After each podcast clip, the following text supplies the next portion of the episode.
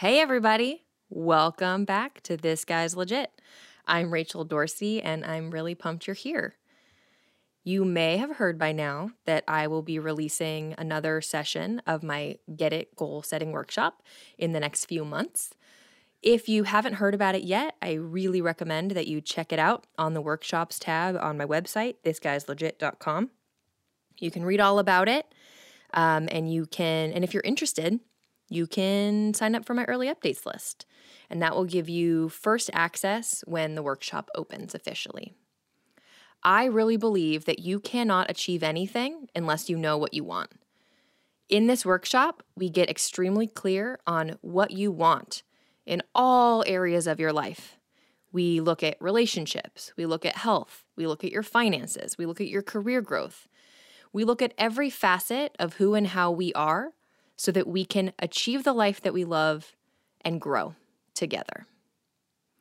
Again, if you have questions, you can shoot me a message, you can DM me, you can email me at rachel at boneandgold.com. I really want you to invest in yourself. And if you're ready, I'm here to help. Without further ado, on to the episode. To be brutally honest, therapeutic yoga sounds like um, kind of womp womp, like come in with your crutches and your casts and let's make you move a little bit. And um, I obviously don't think that, and that is an extremely narrow view of this kind of yoga. We do so much judging the book by the cover, right? When you just see that without a proper description on a studio's website, it probably doesn't draw people in. Jill Lindsey is a therapeutic yoga instructor and anatomy teacher. You can find her online at Therapeutic Yogi Jill. She started her career as a high school biology teacher, and after battling cancer, she turned to yoga as a source for healing and recovery. She is trained in therapeutic yoga and teaches classes, workshops, teacher trainings, and anatomy trainings at some of the most widely respected studios in the Bay Area. She believes that every body can benefit from going deep in a safe and healing way. She invited me into the home she shares with her husband Joe and their dog Bowie to record this conversation. You're listening to This Guy's Legit.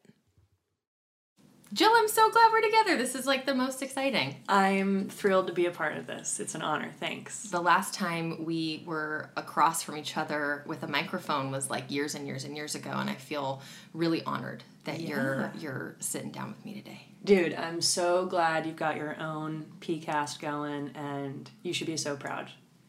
But let me say this. Let me say this. You are not a face for radio. Just so you know.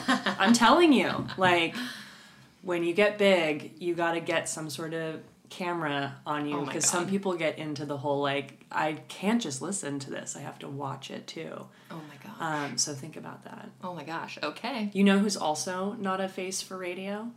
Dr. Drew. I love him. Mine?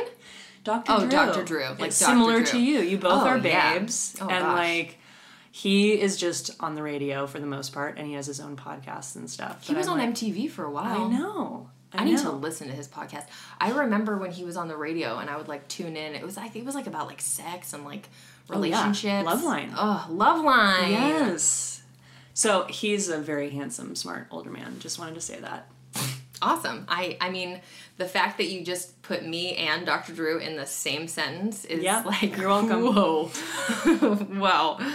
Um, but this is not about me. This is about you. So I want to dive in by getting a snapshot of your last 24 hours. I find that it helps people get a really sort of like window, get sure. a window into who you are and what you're all about.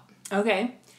Um, yeah, last 24 hours. Honestly, at about this time yesterday, I was getting my hair cut because I'm growing out this pixie that you've seen a while back and I had kind of this nice mullet going on so I'm just taking care of that and trying to remain patient. I taught a couple of classes, a couple of yoga classes and um but any spare time I had yesterday, I was gathering paperwork because my husband and I have the pleasure of being audited right now oh, for the gosh. year of 2016. So, oh my goodness, that's been a total headache. But I truly do think. At first, I was like, "What kind of red flag did we, you know, um, make available to, to them?" But I mean, they're having us look up a twenty-five dollar Shake Shack purchase in, when we were in New York, however many years ago, and I'm like, "Okay, this really does feel like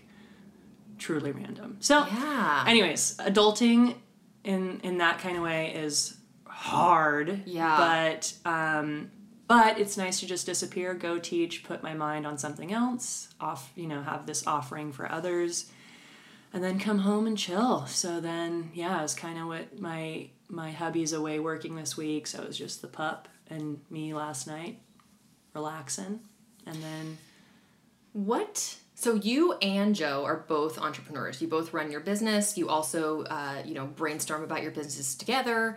Um, what have you learned through this this sort of like moment of panic of like, oh gosh, now we have to dig in everything. We're being audited. Like, what do you wish you had done differently? Um, we handle our finances a little bit differently. So, um, uh, we're both independent contractors, like you mentioned, and Joe's brain works in a way where the more accounts he has, the better, because he can be like, this one is just for equipment rentals, and this one is just for um, write offs or whatever.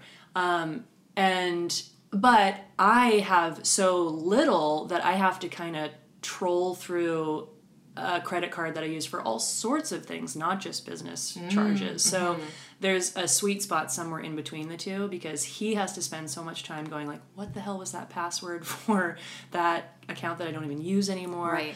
Um, old QuickBooks stuff and so I wish we had some sort of like guidance counselor sit us down and be like, you are in a very exciting, fun field, the two of you, but here's how you can simplify your life if and when you have to track down all of this stuff. Yeah. Because it's so chaotic. And the way it works is that they just give you such small windows of time to gather that kind of information. You're like, who who with a full-time job has the time to like do this? Right. Uh, so you just do the best you can, give them what you have, and just hope that you've proved you tried. Yeah, totally. Well, I'm going to connect you with my friend at Wealth in Hand who does, um, she does all sorts of financial consulting stuff. And it's like in one session, she can help you sort of like figure out what your ecosystem should actually be so that you don't get in this headache again. I'm going to have her on later in the season. Um, but she, I'm pretty like on top of the finances and still it's like a huge stress of my life. Yeah. Just like, because I, I don't, I've never been to a finance class. I'm numbers freak me out. Yeah. Um, and so I had a session with her, and she's had sessions with several, um, of several people in my sort of business circle. Mm-hmm. And every single person has come out of it just being like, "Ooh, I was, I'm like, I understand what I'm supposed to do now." I need more of that. I We do. need to be taught this stuff. I was taught. It's like, where's the business class? Like, where's the how to the business of self employment? Thank you. Um, start it up, and I'll be your first customer because.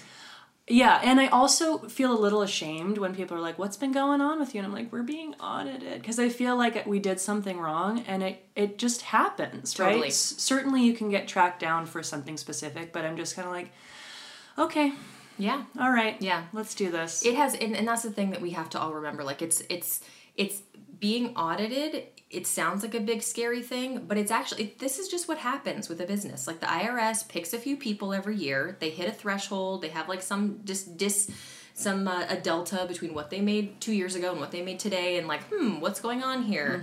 Um, and they you know it, audit is a big scary word but it doesn't really have to be it just means that they're looking at something they're just trying to match things and make sure everything's fine That's what I'm trying to tell myself. and if there's an error, you fix the error. You don't go to jail because you made a mistake. Right. You know? So it's like Right. fine.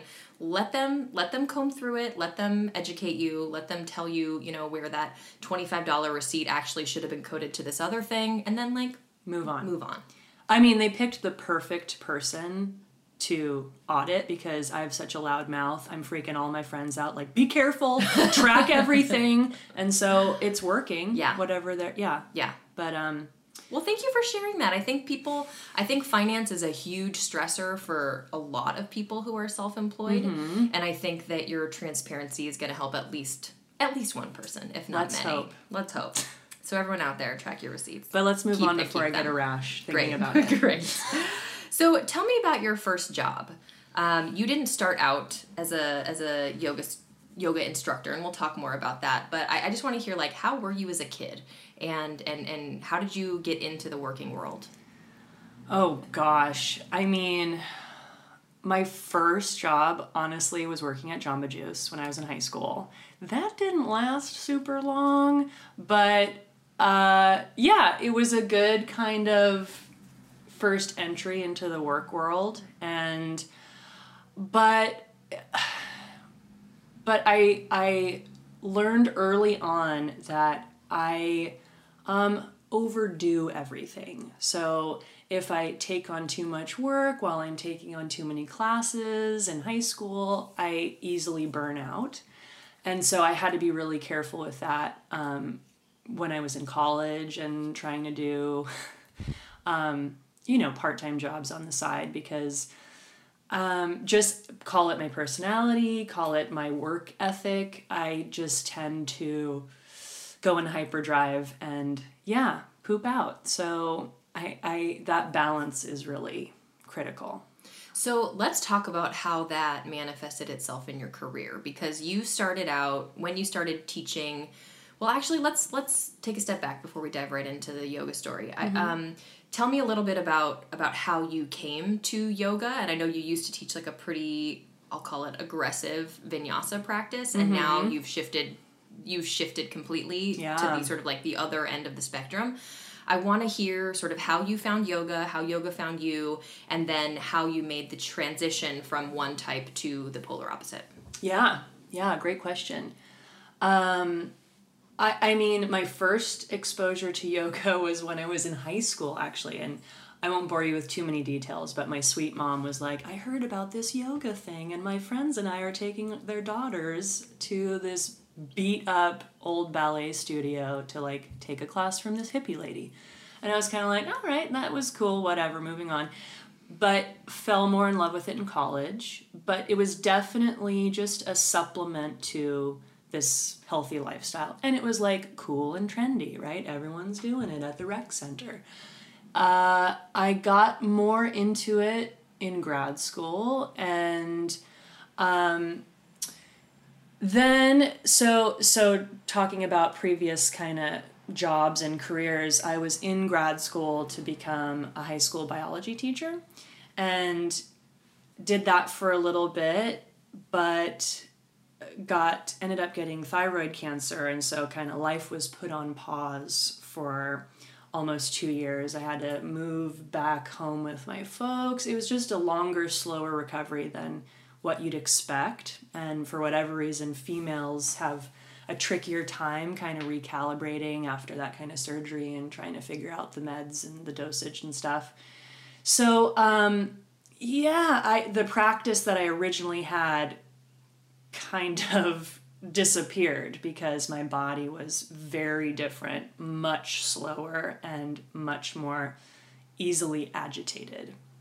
And so I found myself in these like neighborhood yoga classes where my folks live, and I am the only person in their 20s with this group of almost seniors, um, just moving very slowly and um, mindfully and so I was like, wow, there's really there's really something to this, and um, fell more in love with the practice. Ended up getting my teacher training and and got my health back to a point where I was back in those vinyasa classes that I was teach or that I was taking previously, and was like, yes, and feeling that fire and that power and that strength and did that for however many years, um, teaching that kind of style. and then um, I, I know, I was going to say, I think, I know I wasn't listening to my body's um, warning signs that were like, if you keep doing this this way for however long, something's going to give. And it ended up being my shoulder. So that was a very humbling wake up wow, I need to know way more about anatomy and biomechanics and um, safety in this practice. And it's that's depending on the training that you go to, very easily kind of glossed over, where you're barely scratching the surface of that stuff. And it's not the training's fault. 200 hours is not a lot of time to get to tackle that dense material of this huge umbrella, the world of yoga. So, um, I ended up taking a little break from teaching and certainly was practicing at home on my own, but was working with this wellness vendor at a tech company.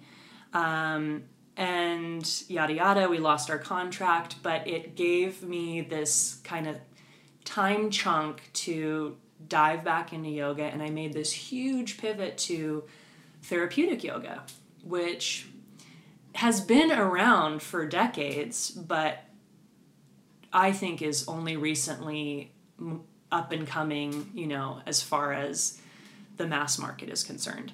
And I have you to thank actually because when I was dealing with my shoulder injury, you were the one that was like, You've got to see this guy. He's a PT, he's a yogi. He taught my anatomy when I was doing my teacher training. And um, yeah, I mean, I can go on and on, but it, it exposed me to this kind of practice where instead of walking out of a class going, man, because of my shoulder thing, I couldn't do this, this, and this, feeling limited and frustrated, and then being able to walk out from a class going, I could do almost everything because there were options and variations to kind of customize my practice. So from there, I was just like, couldn't get enough of this kind of stuff. Um, was introduced to this woman who Robin Good who practices who manages a yoga studio a couple now in Marin um, and is one of the accredited schools in our area through IAYT that offers this 800 hour training to become what's called a certified yoga therapist. Wow, that's a mouthful. And is so that what you're for... doing now? Is that are you have you yeah. have you fit have you completed that? No, we've still it. got one more year. So it takes a little over two years, and we meet Friday through Sunday every almost every other weekend. So it's a big commitment, um, and and it will soon be not just an 800 hour training. It'll be I think a little over a thousand. Wow. So yeah yeah, um, it's very cool. We've got this uh, the previous group that recently graduated last year. I think there's there was five yogis, and now we've got this group of 20, 24. Wow! So it's great to see this momentum pick up. Um, to see the need in various clinical settings, hospitals, VAs. Um, studios too are, are wanting more of this which is fantastic because i feel just a couple of years ago people were like therapeutic yoga what? Mm-hmm. and um and that still happens. Yeah. But but less so. What was your biggest fear when you were making the transition from um, you know being a primarily you know hardcore vinyasa teacher to shifting sort of completely to to this slower more therapeutic pace was there anything you were afraid of? Oh, yeah. Um, well, I think the big aha moment is like, w- at least here in the West, we put so much emphasis on the pose, like the asana. And and depending on who you're talking to and how potentially narrow their their view might be on this yoga thing, their brain goes straight to those like Cirque du Soleil contortionist poses on Instagram. And that is a be- I mean those shapes are beautiful, but let's be honest most bodies cannot do those poses and there shouldn't be this idea that that's an expectation that you're supposed to do these poses in any of the classes. But I think what I was afraid of was like it to be brutally honest, therapeutic yoga sounds like um, kind of womp womp, like come in with your crutches and your casts and let's make you move a little bit. And Um, I obviously don't think that, and that is an extremely narrow view of this kind of yoga. But when someone read like we're we do so much ju- judging the book by the cover, right? When you just see that without a proper description on a studio's website, it probably doesn't draw people in and it's it's the less standard less sexy kind of yoga um, but it's so fun to see people who have never practiced it before and go like what? You know they're asking me questions on the way in and i try and give them my quick little elevate elevator pitch like yeah mm, it's kind of this and it's kind of that but just give it a try and you know let me know if you have any questions afterwards. And to see them kind of go oh, right at the end. And it's not for everybody. I can spot it a mile away when i'm like i'm never going to see them and that's totally okay because they're not ready to slow down with me yet and i've seen that in some of my friends too who used to practice with me when i taught vinyasa and then they circle back and they're like i've heard you've gotten into this new kind of yoga and I can tell it's yeah, it's it's not their cup of tea. And it might not ever be, but a part of me is like, I'll see you in 10 years.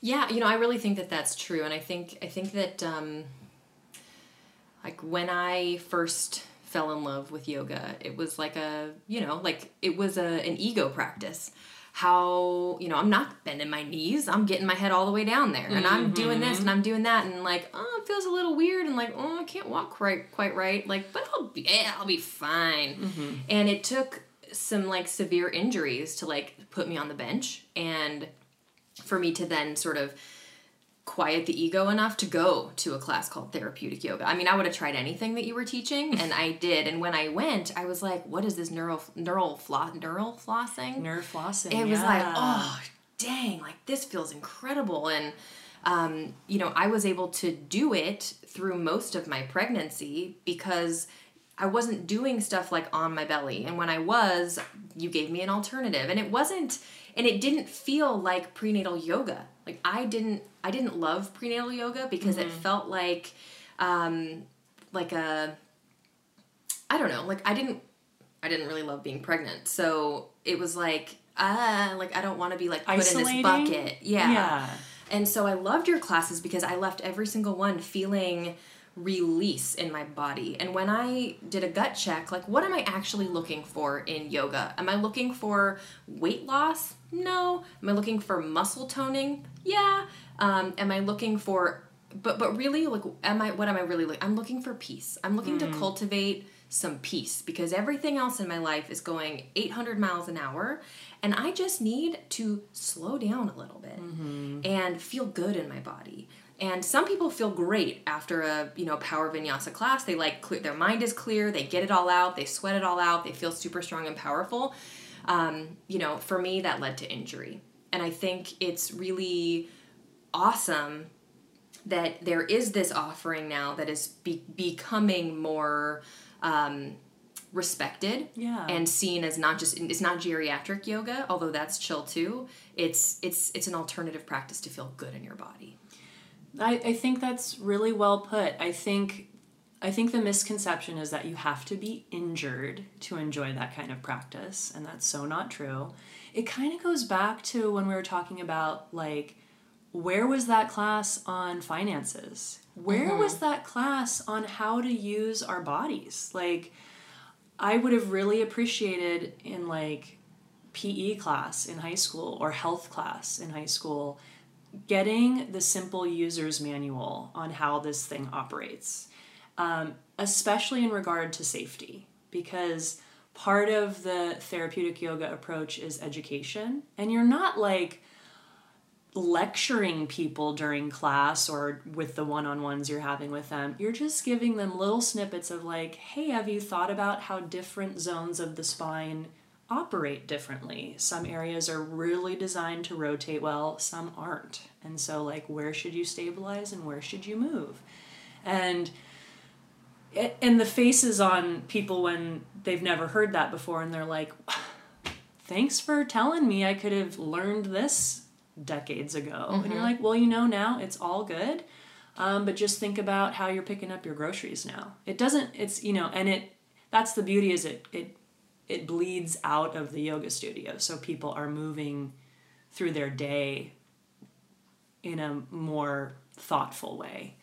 And yeah, yeah, I think I think that's an important point you brought up with like what a, what am I really trying to get out of my practice? Because I'm not sure people are checking in with that question very often. And that's what I bring up with the the 200 hour TTs um, when I'm teaching their anatomy is I'm like what is the intention of this pose? And how is it serving you? Because there's a difference between like chair pose is hard and you might not love it as much as a different asana but but it's if when done correctly it serves you right? It's a great way to work the quads the hammies the buns the core. But you know not everybody is designed to uh, benefit from like shoulder stand it can be tweaky on the neck it can be tweaky on the shoulders and so you shouldn't be doing it just because a teacher said we're all doing this so you're allowed to be like this one's not for me and that's okay and that totally goes back to what you're saying with the ego let it go if it's not helping you. And um, and I I come from such an empathetic place that I used to love the kind of fire, the sweat, the that that I love how you call it aggressive practice, vigorous pra- Okay. practice. better, better, better. um, but but I choose to get my workout somewhere else. I, I I would rather go to Hipline with you, right? I would rather go on a long hike and and sweat it that way. I when we're trying to work out and do yoga, it's it, it's hard for me to blend those together. I think they're separate. Well, and that's a really interesting perspective because I think that in the Western world, I think that when yoga became um, sort of became in fashion and became sort of like a, a mainstay of our culture. Just put your water down. Okay. it's like an ambient podcast. They're in the room with us. Yeah. They'll hear the Yeah. tappings. Um, I don't know what I was saying, but the point is, oh, in Western in the Western world, um, it was introduced as exercise. It was introduced. It was comp- it was uh, like like aerobic and kinesthetic, and it was it was in that space that that it made its that it came in and, and fit in. Mm-hmm. But I think now it's been around long enough, and there have been enough styles introduced to the culture. It's it's so much a part of our culture. Like you, people are wearing yoga pants walking down the street, and they're called yoga pants. Mm-hmm. And like it's a it's a mainstay of our culture now, and so I think people um, people are able to access it for different reasons and in different ways. It's not just for exercise anymore. Yeah, and I'm glad the pendulum is kind of swinging the other way where people can see, oh, I can get to that same place through breath work or through meditation or through, um, yeah, through different gateways other than just, and of course the physical practice counts too, but, Sure. um, but it's not limited to that. Yeah, yeah. I love it. Have you had a big break in this journey? Like can you can you point to, you know, like a moment or two where the whole world up, opened up for you? Or are you still waiting for that moment? Hmm. I have to think about that. I I'm not sure it's like I can put my finger on this one thing where I was like it was July 3rd. but but what's really really great is um I didn't drop his name before but it was Harvey Deutsch which is was my mentor still is my mentor. Um, he doesn't have his physical practice um, in Potrero Hill anymore, but he still does see people and kind of spends half of his time here in the Bay Area and half of his time elsewhere. But um, he he was this wonderful guide and this wonderful source of knowledge for building the the foundation to to my anatomy background. That really, to me, is the building blocks of at least the physical practice.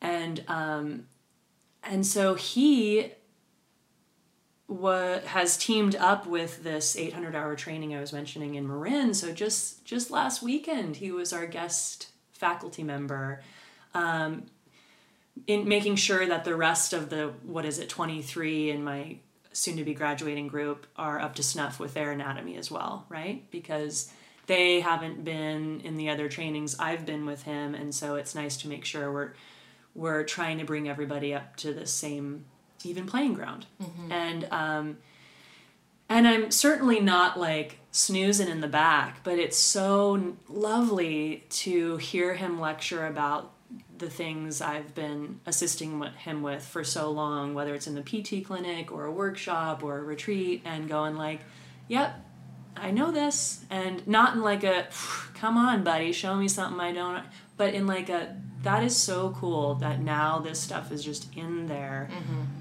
automatic, ready on deck when I someone asks a question about like rotator cuff tears and mm-hmm. things like that. Um, so it just is this kind of sense of accomplishment and calm where I'm like, this hard work is paying off because there were many weekends where I was just thinking like.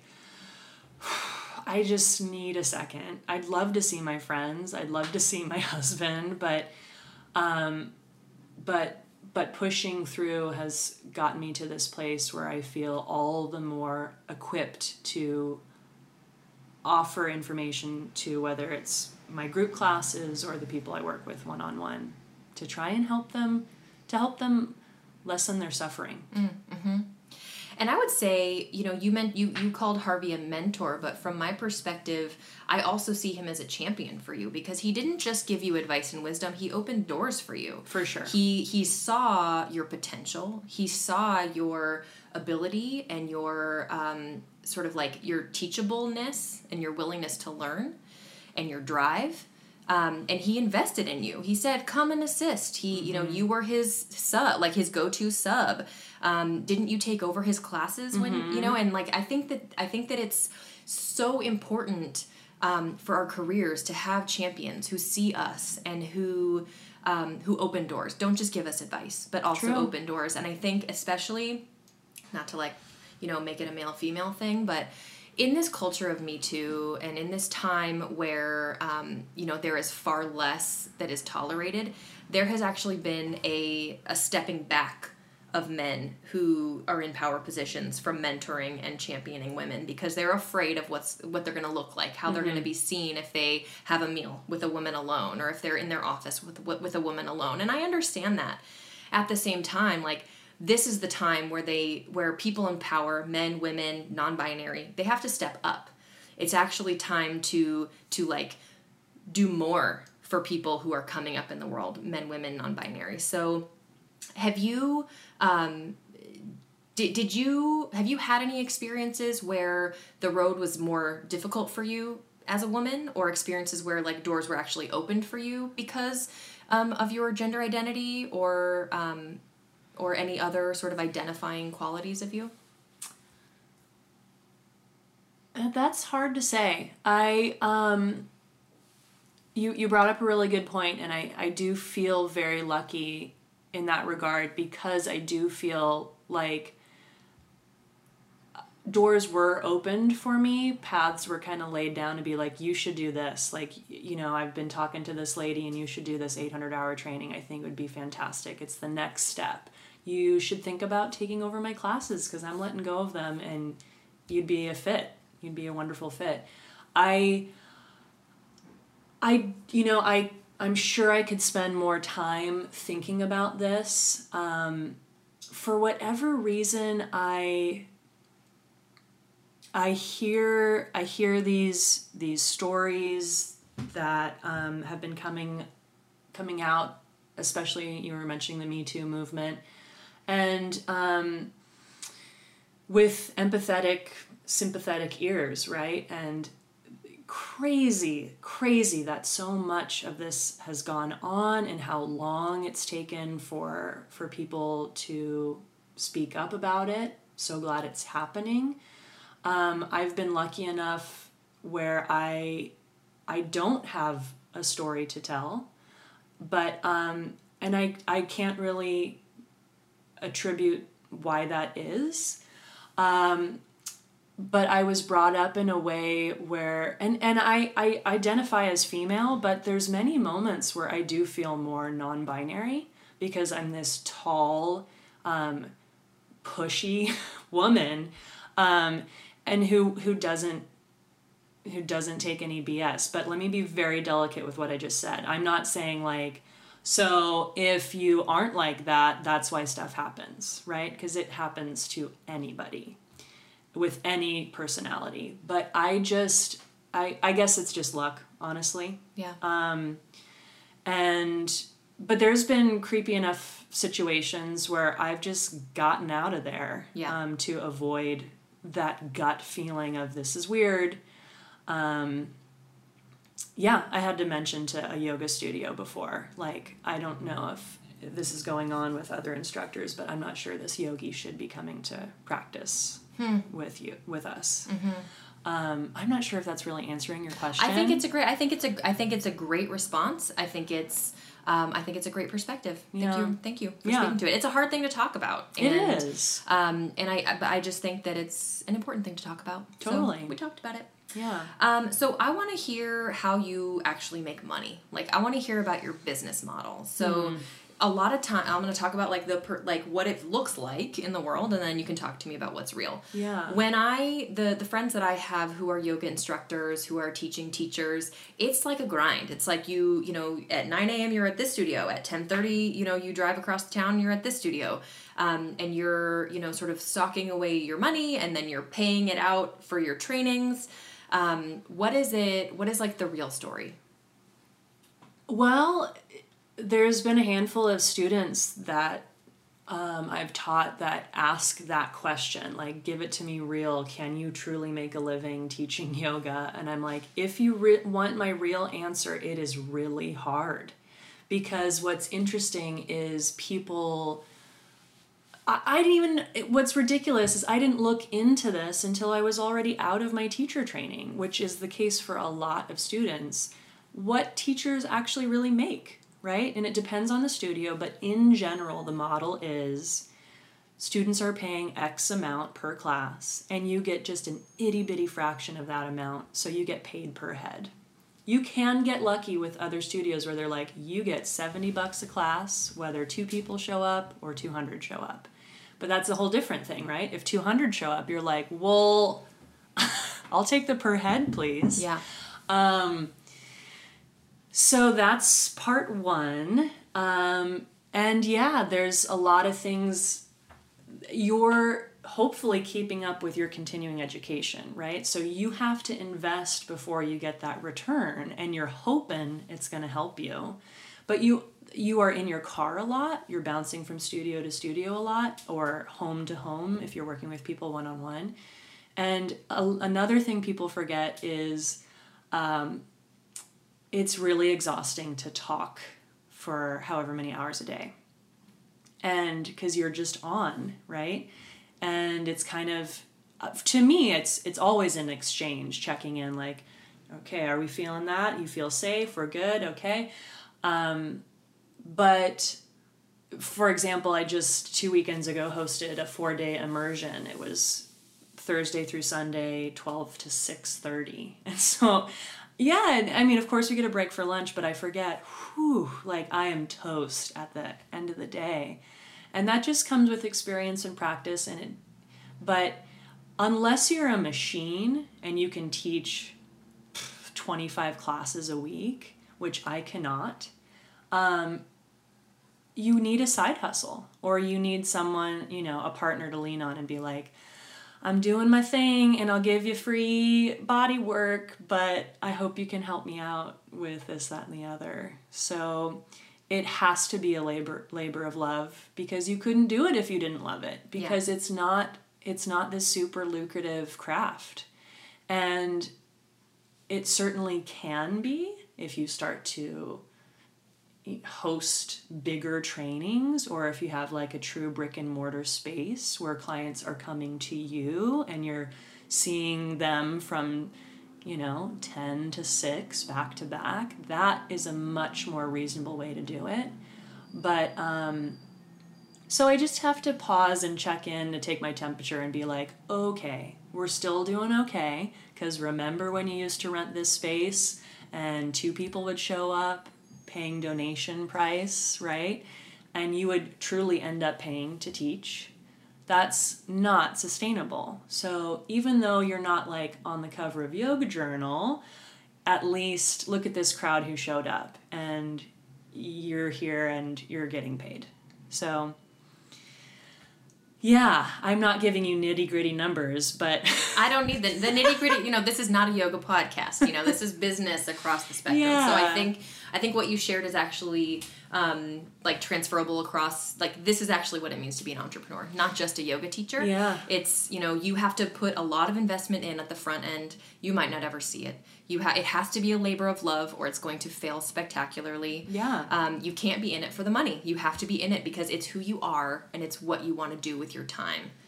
And and having a safety net is important. Like that's mm-hmm. that's what i heard. So i think that um, i'm glad that can speak to other other areas of of work yeah but i it's hard when you do what you love um, because it really blurs the lines of like work and play yeah and um, I recently went on just like a week long vacation, and people were like, "Oh my gosh, I bet you were doing yoga every day." And I was like, "Actually, not really. I mean, in a very informal setting, yeah, like kind of just stretching out at the end of the day. But um, it's nice to step back and, and reset and, and get back in there because that balance, man, I think we're all looking for it. Let's talk about that. You know, I, I you, as a teacher, you're holding a lot of space for people. You're holding a lot of space for their traumas, their emotions. Your students will tell you things that are happening in their lives that can be really heavy. Mm-hmm. And you have like, you know, 20 seconds on the mat checking in with them, and then you have to go and lead a group. Um, you also have to be balancing different people's needs because everybody comes in with in a different body and, and in that body in a different state.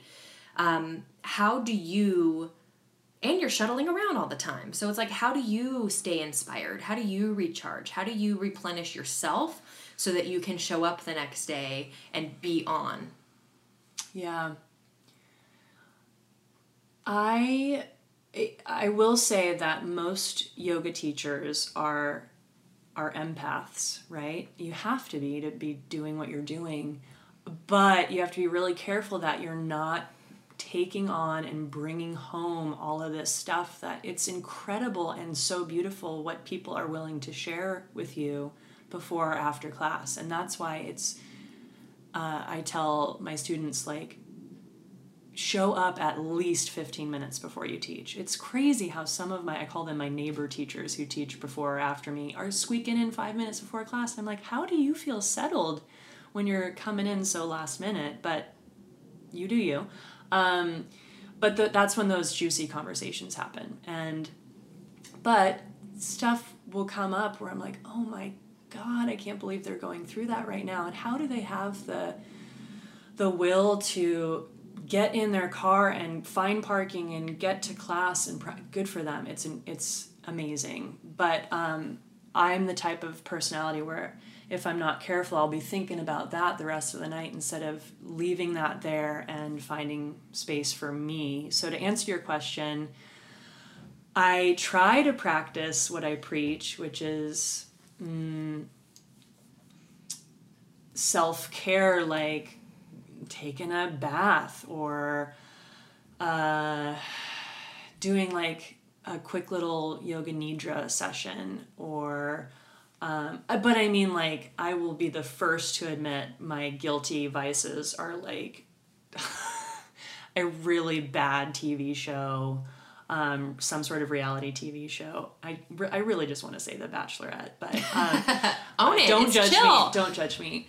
Um, because it shuts off that part of my brain that I mean it's junk food for the brain. And but speaking of junk food, oh man, like of course and that's the that's the that's another misconception and i just want to say this like I think people think that yoga teachers, and there's certainly peers of mine where I'm like, you are doing it. You are like living the pure life. They're they're always eating like vegetables and hydrating and not a drop of alcohol. And I'm like, if that makes you feel um, your most authentic self, great. But there's a balance in there for me. So I'm going to get down on that mac and cheese mm. and like have a glass of wine. And I don't want to get any crap for it. And not that anyone is, but I do think there's this like, hmm, with the right people, they're like, oh, thank you for giving me the permission to do that when I need to. Because, yeah, we're, we're all human, it turns out. Yeah. And it's totally okay to indulge in, you know, in moderation. I think everything in moderation, you know, including moderation. And it's totally. like we can't you know, you're not a robot. Just because this is what you do for your job doesn't mean that like someone's like peeking in your window, like making sure Jill's still a yogi at 9 p.m., you know? Like you have to be a real person. And I think it's important um, I think you know I, I, think it's important for us to be honest about that because yes. like just because you show up and you hold space in one way and you are leading people to a you know to be most at home and comfortable in their bodies like it doesn't mean that like their whole life is that because their whole life isn't that your whole life isn't that. Nobody's whole life is only one thing. Yes. And i do think we need to be careful with restriction, mm-hmm. right? Whatever it is, like can't eat this, can't do that, can't watch that, and it's just kind of like can't, can't, can't. yeah, I don't do well with can'ts. It's yeah, I don't I don't know that I do either, and obviously don't eat the mac and cheese if you're not going to enjoy it. If every bite is causing you guilt and shame, then let's think let's investigate that, right? Mm-hmm. But if mm-hmm. you can be like, "No, tonight's the night. I'm doing this and enjoy it." Yes. Right? Yeah, totally. Yeah. Totally. So, um, how do you use social media? You mentioned before like yogis with these like crazy, you know, mm. poses and, you know, social media has created um, a lot of community. It's created an open door for communication. It's created sort of like a almost free-ish platform to promote yourself and it's also created a lot of like neck issues and people who don't actually know how to be in the world anymore so i'm mm-hmm. curious what your relationship is with social media how you use it to market your business or not um, and sort of how you create boundaries with it in the world oh i was worried this question would come up i honestly can't stand the game of social media. I I play it in a sense because um, full disclosure, yeah, when I have a second, instead of just like having a mindful moment and being like, okay, I can feel my feet on the floor while I'm standing waiting for this lift. Um, no, I'm like, I'm gonna pull out my phone and see what my buddies are doing on Instagram, right? Um, certainly, there's yoga superstars I follow on Instagram as well. As far as what I'm putting out content wise, I'm not doing it. And like, I should be, but here's where like a lot of shoulds come in, right? Um, the big superstars have people that do this. And and content creators, right? And beautiful photos and what I would like to see out there are those superstars in a seated meditation position. Maybe in a chair. How about that? Because not everyone can do half or full lotus. Or like standing in mountain pose in Tadasana. Wow. Genius, right? Like showing people. I, I do think, just as a side note, your practice becomes more advanced when you can appreciate the subtle like nuances uh, and like going slower and just pausing and observing and um but sexy sells. So like getting all those sponsors to give you the fancy clothes to do the trick with the thing and your foot around the th- and that's where i'm just kind of like i don't know. I mean if if one of those companies knocked on my door this afternoon and they were like here you go. You're you're in i would play that game because that would give offer me more exposure maybe get more bodies in the room, not to make money. I mean, that would be lovely, but to to get more people stoked on this kind of practice. And um, but I just when I do have time to go, oh, this would be a good opportunity to post this photo and then say this thing. I just find myself going, eh, never mind. And I don't I can't really put my finger on what's holding me back. My and and I I can't use my teachers as an example. Like I could I could say like, well Harvey doesn't do any of that. Look at him, he's killing it. Mm-hmm but I, you know, he's been a PT and a yogi for 35 years, and that was way before any of this stuff was going on. So it it's it's a necessary evil. Yeah, yeah. And like, so I'm finding out that certain retreat centers are like, well, how many people are on your email list? And you have to be like, da da da da. So at least I've been doing that. Good. Right. So people have the option to sign up for my email list to stay in the know with all my stuff going on but ugh, it's the selling and the yeah, the plugging that's really hard for me. Yeah. I just want it to all happen organically and I'm not sure that's a realistic view. Well, it's a different world. It's a different world, but I totally hear you and I I I have the same struggles like I think I have like 50 drafts right now that I like started and was like, oh my gosh, people are gonna think I'm mm, if I post, mm. and then I don't do it because I'm so afraid of the judgment, and then and I'm so afraid of like what people are gonna think about me. But mm-hmm. like the mm-hmm. reality is nobody's even thinking about me. They see it for half a second. They might make a judgment. Hopefully they they know me already in real life, and they're able to be like, eh, like I know it looks this way, but like she actually means it that way but it's scary. It's super scary to put yourself out there, and it's something I'm sort of starting to experiment with because yeah. I'm seeing I'm seeing real return on other people's investment of the time in the content making.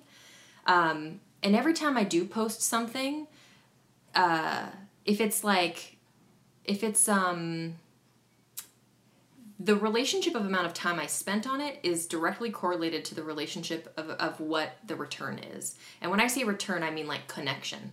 Like when I post a story, I feel so dumb sharing it. I feel like, oh my God, everyone's gonna think I'm like so full of myself, or everyone's gonna think I think I'm so great at whatever. Mm-hmm.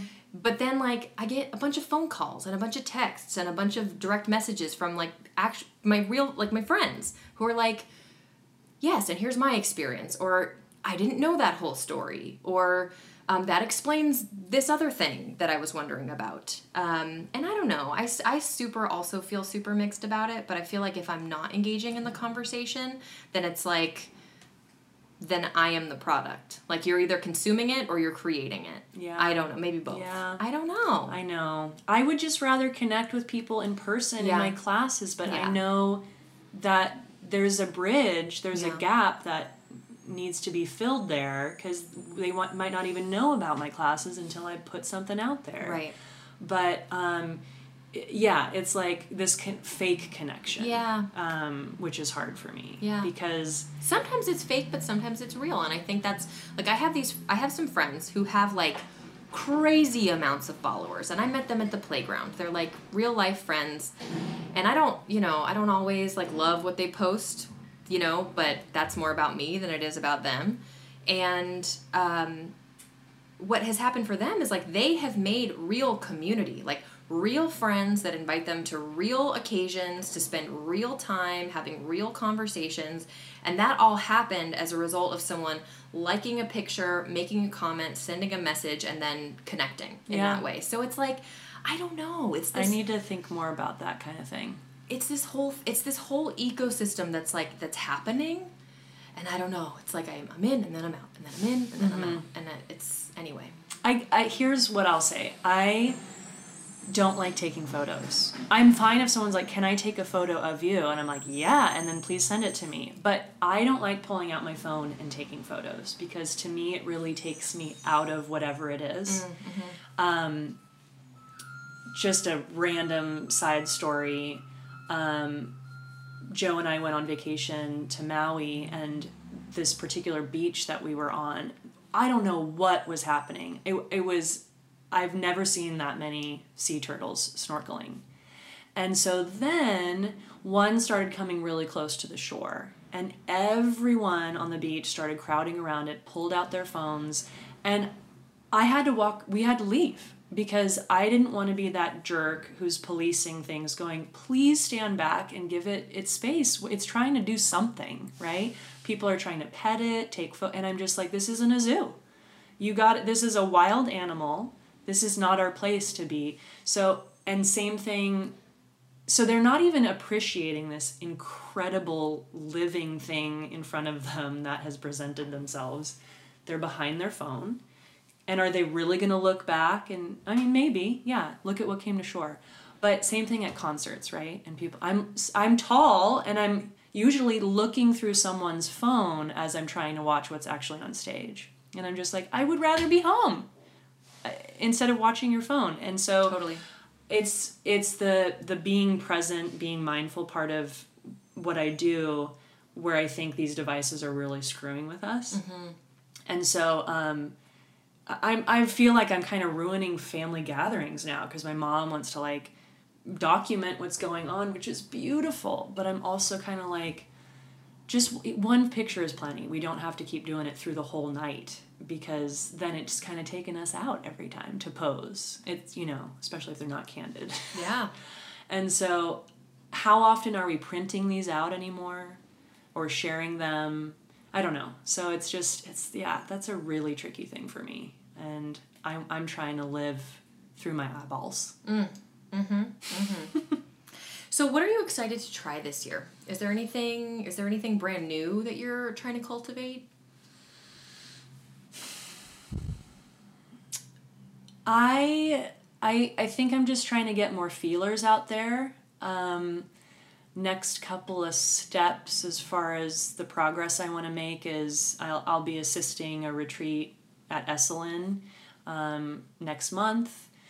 And I'd love to get my foot in the door with that. I'd love to start hosting. I, I, I do a regular retreat um, at least once a year up north in Cazadero at, at this beautiful Tibetan Buddhist retreat center called Ratna Ling. And, um, but Esalen is a totally different uh, geographic area, but also demographic that um, I'd love to to to work with, and uh, yeah, but but certainly just like completing this program will be a really huge accomplishment next May. Um, other than that, yeah, just just keep cruising. So there's there's a handful more of teacher trainings that I'm helping with their anatomy and um, just I honestly just polishing my craft. Um, there's always more to learn, but finding more um, efficient ways to deliver the content is huge because it's dense material and you have to download that information to people's brains and sometimes it can be overwhelming and I want to try and make it a really digestible way to do it. So maybe nothing like mind-blowingly new, but um, yeah, but Honing. Honing, that's a great word. Yeah. That's that's what I'm hearing. Honing. Yeah. So what about in 10 years? Do you have like a do you have like this vision for your future or are you really trying to live in the present and not um I've sort of heard that like it's really good to think about where you want to be in 10 years. I've also heard like from a business perspective like things change so fast. You really don't even want to look, you know, more than a year out. So I'm curious if you spend any time thinking about that. I do. I'd love to like sit down with the great meditators and be like, well, yeah, you can't be present all the time, right? Because then you got to think about. It's funny because I my dad his little mantra is like, what if the meteor hits? Right? And so he's trying to say like live every moment like it's your last because you never know. Um where my mom is definitely more of the planner and the penny pincher because if you're gonna live till you're 90 you gotta you know, save. And i'm somewhere in between the two. I do often live a little t- a little too much like the meteor is gonna hit tomorrow. Um, so i gotta be careful with that. But uh, 10 years from now i mean I, I always think about writing a book which would be super fun. I mean, there's so much to do um, to figure all of that out and self publish or find someone who would be willing to publish. Um, but I think it'd be a fun angle. It, it'd probably be more like a memoir, but but sharing my story. But again, another way to offer therapeutic yoga to the masses. Uh, I'd also love to see like some sort of therapeutic yogi, a practitioner, a certified yoga therapist, whether it's me or one of my peers, on the cover of, um, you know, the big magazines that that everyone's buying, not just like IAYT's magazine or yeah, just trying to to offer. Yeah i keep saying exposure but that's the best word to describe Yeah, it. Just yeah. get it out there Yeah. you Yeah. know? Other than that yeah build up a, a, a better private practice. Maybe end up having my own space where people can see me. Maybe i can eventually do that out of my own home. We'll see. I think the puppy would be a, an annoying distraction so we'll cross that bridge when we get to it maybe that's part of the therapy is pet my dog i don't know um, but those are the big the big Yeah. ones that stand out At the beginning of our conversation, you um, shared that you had survived thyroid cancer. What did you learn from that experience? Well, I certainly learned how to slow down. You know, I you can spend way too much time getting paranoid over like I wonder how I got it and maybe it was this, maybe it was that or um a part of me wonders if it has to do with what I was mentioning earlier in our conversation, like my body was like you're going too hard too fast and this particular gland decided to backfire and mutate. Um, but it, whether it's illness or injury, it is, let me just say, it is so much easier to say once it's over and done with.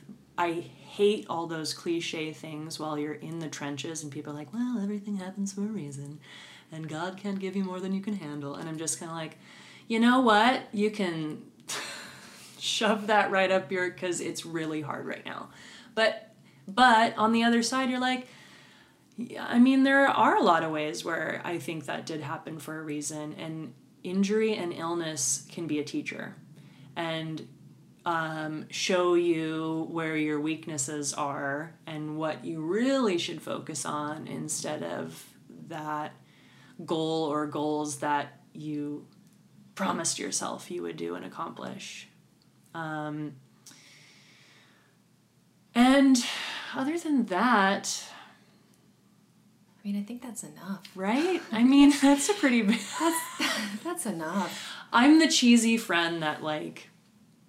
I mean, you've you've been on the receiving end of it, where everyone's just kind of standing around at a party talking, and I just have to like get I get a little misty, and I end up hugging people, going like, "Isn't it just crazy? We're all here, breathing," and eh, so, yeah, I'm I'm that weirdo, but totally okay with that role. Mm-hmm. Hell yeah. Somebody's got to be. And you and Right? Joe both. Like, we, Drew and I were talking about that. Like, God, we just love being around you guys because you put your hearts out there and you you're always the first in the room to like let everybody know how you're feeling about them and what a beautiful thing and like what a beautiful way to live your life Yeah, know? thanks. Gets me a little misty just I thinking about it. it's i really i like that you're letting yourself go there Yeah. Shifting gears i want to know how you'll know when you've made it Hmm. Ooh, that is so tricky. I mean, in it, it, it ties into some of the 10 year stuff you were asking about. Where do I see myself in 10 years? There's something about like, yeah, I'll be at the next yoga journal conference or SYTAR conference and I'll be on stage talking about blah blah blah but I, I truly think for me it's a, more of this like internal feeling of ah but what I think the answer is is I'm not sure we ever make it. Right? Like that's what keeps the fire under our butts to hustle and push um, to be our best. Because I think if you say, like, okay, I did it, I checked off all the things, then you get lazy and you're not willing to to keep adding to the list. It would I don't think I'm the type of person that would want to open up their own studio or school. That's not for me from what I've observed. I'm not rolling it out, but um, as a businesswoman, I see myself kind of traveling and educating. I really do love to teach future teachers, but it doesn't have to be future teachers it could just be people that want to deepen their practice. So um, yeah just finding that angle that's approachable but like humorous too. Because i i also it, we shouldn't take ourselves so seriously. Um, there has to be some levity in this journey and um, I, I i i could work harder but I'm not sure that I want to because I have to listen to that part of me that's like, you push too far, crazy stuff happens. Yeah. so, yeah, yeah. So, we've talked about a lot, and I want to wrap it up by asking my final question. Okay. Which is what is the meaning of life? Ooh, do you ask everybody this one? Yeah, this is like this is wow. like the closer. And like so here I'll tell you a little more about it so okay. that you can have the framing, which is to say that, you know, for entrepreneurs, anybody that um I think really anybody these days, like the the boundaries between personal, professional, it's all very blurry. And so it just becomes a life. Mm-hmm. And so what's the point? Mm-hmm.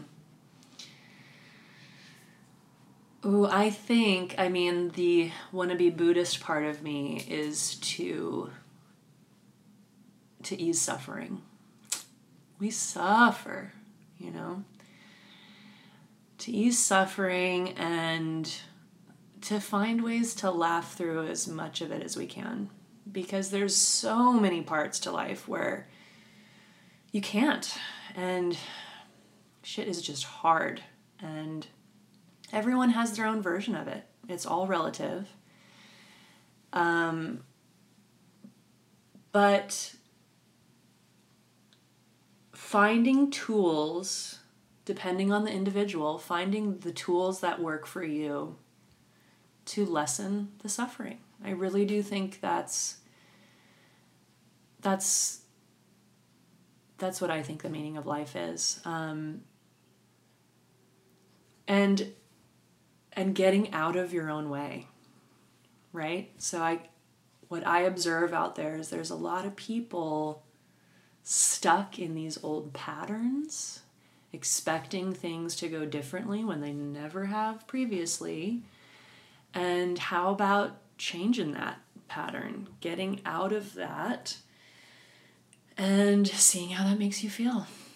And it's scary and but I'd so much rather take those kinds of risks than just ugh, be a pond, right? Yeah. Like we're these these bodies are moving, flowing rivers. We're not meant to be stagnant. Same with our minds, and so um, it's okay to push yourself and out of your comfort zone.